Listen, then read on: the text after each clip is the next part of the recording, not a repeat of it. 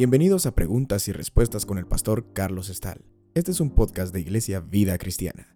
Puedes participar enviando tus preguntas al correo preguntasbiblicas@vidacristiana.org.gt. Alguien amablemente nos ha escrito y nos dice y pregunta lo siguiente. En Apocalipsis leí que hay un cordero con siete cuernos y siete ojos, que son los espíritus de la iglesia. El cordero es Jesús. ¿Y cuáles son estos siete espíritus que menciona? Muy bien, vale la pena leer la cita bíblica en Apocalipsis capítulo 5, verso 6. Y nos dice en las escrituras, y miré y vi que en medio del trono y de los cuatro seres vivientes y en medio de los ancianos, estaba en pie un cordero como inmolado, que tenía siete cuernos y siete ojos, los cuales son los siete espíritus de Dios enviados por toda la tierra. Así es que efectivamente, Juan tuvo una visión del Señor Jesucristo. Juan lo vio de diferentes maneras o revelado de diferentes formas o en diferentes eh, capacidades y ministerios. Y acá en el capítulo 5 lo vio como el cordero inmolado que está en el trono. ¿Sí? Eh, tiene siete cuernos y siete ojos. Así es que veamos de qué nos hablan los cuernos y de qué nos hablan los ojos, o los siete espíritus, que son los siete ojos. Para responder a estas preguntas debemos respetar el hecho que la Biblia debe eh, responderse con la Biblia misma o explicarse con la Biblia misma. Vamos a ver los cuernos primero y eso nos lleva al Salmo 148. Salmo 148, verso 14, nos dice, en la Biblia Reina Valera. Él ha exaltado el poderío de su pueblo. Alábenle todos sus santos, los hijos de Israel, el pueblo a él cercano. Aleluya. Ahora permítanme leerlo de la Biblia eh, King James, que está en idioma inglés, así es que voy a hacer una traducción libre de este versículo. Si usted tiene acceso a una Biblia versión King James, puede corroborarlo. Salmo 148, verso 14, en la Biblia King James básicamente nos dice esto. Él también ha exaltado el cuerno de su gente, la alabanza de todos sus santos, aún de los hijos de Israel, un pueblo a él cercano. Alabado sea el Señor. Esa es una traducción que yo hago del verso 14 eh, del Salmo 148, Biblia King James. Él ha exaltado el cuerno de su gente, la alabanza de todos sus santos. Así es que de qué nos habla el cuerno? De alabanza. El hecho que el Cordero de Dios, el Señor Jesucristo, eh, quien eh, fue revelado a Juan en Apocalipsis 5 como el Cordero inmolado, el hecho que él apareciera con siete cuernos, nos habla de alabanza perfecta. El Señor Jesucristo tenía un corazón limpio, labios limpios una unión perfecta con su Padre. Así es que de labios así lo único que puede salir es alabanza perfecta. Alabanza perfecta a Dios por su voluntad directiva para todas las cosas, por su plan maestro para llevar a cabo todo lo que se ha propuesto. Así es que los cuernos nos hablan de alabanza, los siete cuernos nos hablan de alabanza perfecta. Ciertamente los cuernos también nos hablan de poder en los animales que tienen cuernos, eh, los cuernos precisamente son para manifestar su poder defensivo u ofensivo, según sea el caso. ¿Qué más poderoso entonces que una alabanza? Una alabanza llena de entendimiento, de conocimiento, producto de una relación personal con Dios. Cuando nosotros alabamos a Dios porque hemos crecido en el conocimiento de su nombre, de su naturaleza, entendemos sus caminos, sus principios de operación. Cuando lo alabamos, eh, ya sea que estemos del lado del placer o del lado del dolor en ese momento de nuestra vida, cuando lo alabamos por lo que Él es, esa alabanza es un cuerno. Y estos cuernos no solamente nos van a proteger o a defender de las embestidas del diablo, también van a ser un recurso para pelear nuestras batallas de manera ofensiva y hacer retroceder al diablo con sus mentiras y sus tinieblas y sus eh, acusaciones. En el Salmo 69 podemos corroborar este principio. Salmo 69 del verso 30 al 31 nos dice lo siguiente. Alabaré yo el nombre de Dios con cántico, lo exaltaré con alabanza, y agradará a Jehová más que sacrificio de buey o becerro que tiene cuernos y pezuñas. Así es que nuevamente en, este salmo, el Salmo 69 del verso 30 al 31, encontramos la conexión entre los cuernos y la alabanza. Así es que que el Cordero de Dios tenga siete cuernos nos habla a nosotros de esta perfecta alabanza y de este perfecto poder que hay en Jesucristo a causa o en consecuencia de su perfecta alabanza al Padre. Perfecta alabanza significa que ya no queda eh, duda, no hay incredulidad, no hay murmuración, no hay queja, no hay alegatas. Así es que obviamente el Señor tiene que ir completando esos cuernos de alabanza en nosotros a medida que Él va transformándonos y convirtiéndonos y a medida que nosotros vamos creciendo en el conocimiento de quién es Él. Eh, mientras más conocemos a Dios, más perfecta va a ser la alabanza que le demos nosotros a Dios. Ojalá nosotros podamos llegar a tener estos siete cuernos algún día también. Muy bien, ahora los siete ojos o los siete espíritus.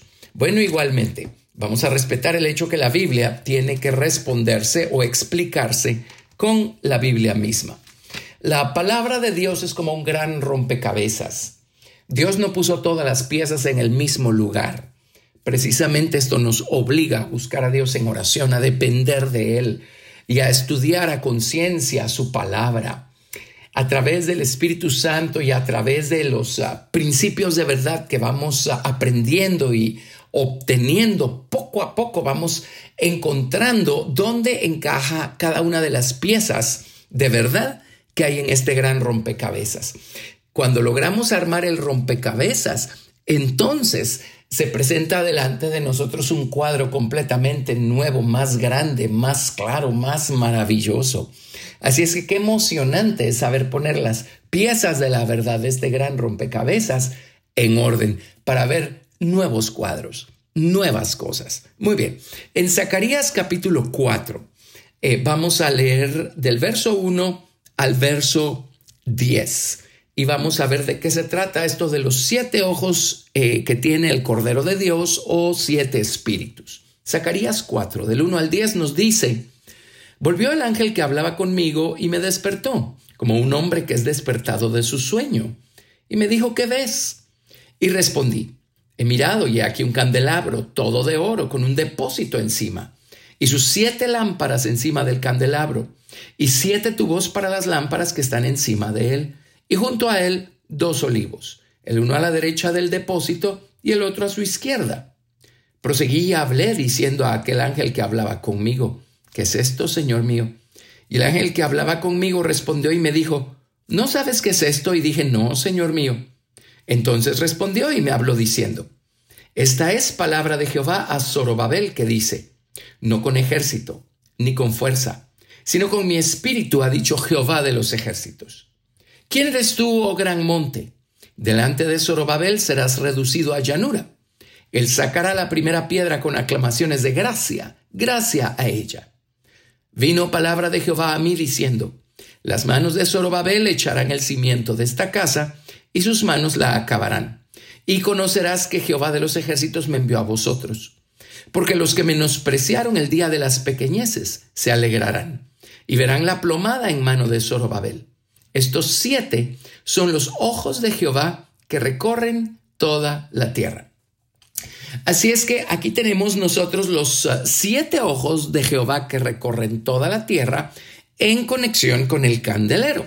El candelero todo de oro que tenía o es descrito acá eh, eh, como teniendo siete lámparas.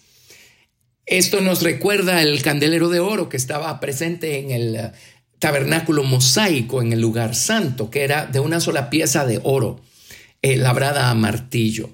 Este candelero nos habla del Señor Jesucristo, nos habla del lado divino de Cristo, de manera enfática nos habla del lado divino o del verbo o de la palabra de Dios.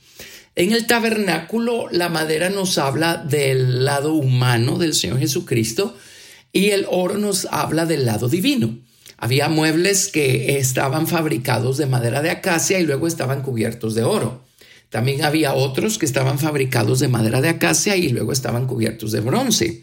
La madera habla del Señor Jesucristo hombre, pero el oro puro, sólido, nos habla del lado divino, Cristo, el verbo. Así es que el candelero es, eh, representa a Cristo, el verbo, la palabra de Dios. Y eh, los únicos dos olivos que pueden alimentar al el candelero o al Hijo de Dios tienen que ser igual de divinos que el candelero. Así es que en esta ocasión se trata del Padre y del Espíritu Santo, eh, quienes le dieron al Hijo de Dios espíritu, tener espíritu sin medida. Muy bien, así es que el candelero tiene siete lámparas. Vamos a ver las siete lámparas que en Zacarías capítulo 4 están conectadas con los siete ojos de Dios.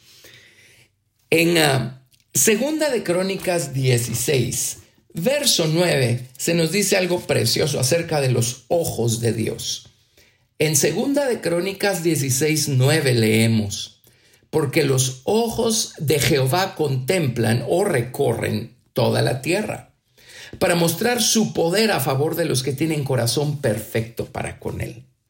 Así es que estos ojos nos hablan de tener visión perfecta. A través de estos ojos hay visión perfecta, entendimiento perfecto, conocimiento perfecto. De hecho, en el candelero de oro que estaba en el tabernáculo mosaico, había tres diferentes clases de adornos, repetidos 22 veces cada uno. Había almendras, había manzanas y había flores o renuevos. Esto tipifica la sabiduría, el entendimiento y el conocimiento, que el libro de Proverbios dice que son necesarios para alcanzar el conocimiento de Dios. Eh, el candelero tenía precisamente siete lámparas y los ojos están conectados con los siete espíritus de Dios allá en Apocalipsis. En Zacarías estos siete ojos están conectados con las siete lámparas que tenía el candelero. Así es que eso nos tiene que llevar a Isaías capítulo 11. En Isaías capítulo 11 tenemos una profecía acerca de Jesucristo. Y dice, versículo 1 y versículo 2, saldrá una vara del tronco de Isaí un vástago retoñará de sus raíces. Recordemos entre paréntesis que Isaí era el padre de David, precursor o antecesor de Jesucristo. Y en el verso 2 dice, y reposará sobre él espíritu de Jehová, espíritu de sabiduría y de inteligencia, espíritu de consejo y de poder, espíritu de conocimiento y de temor de Jehová.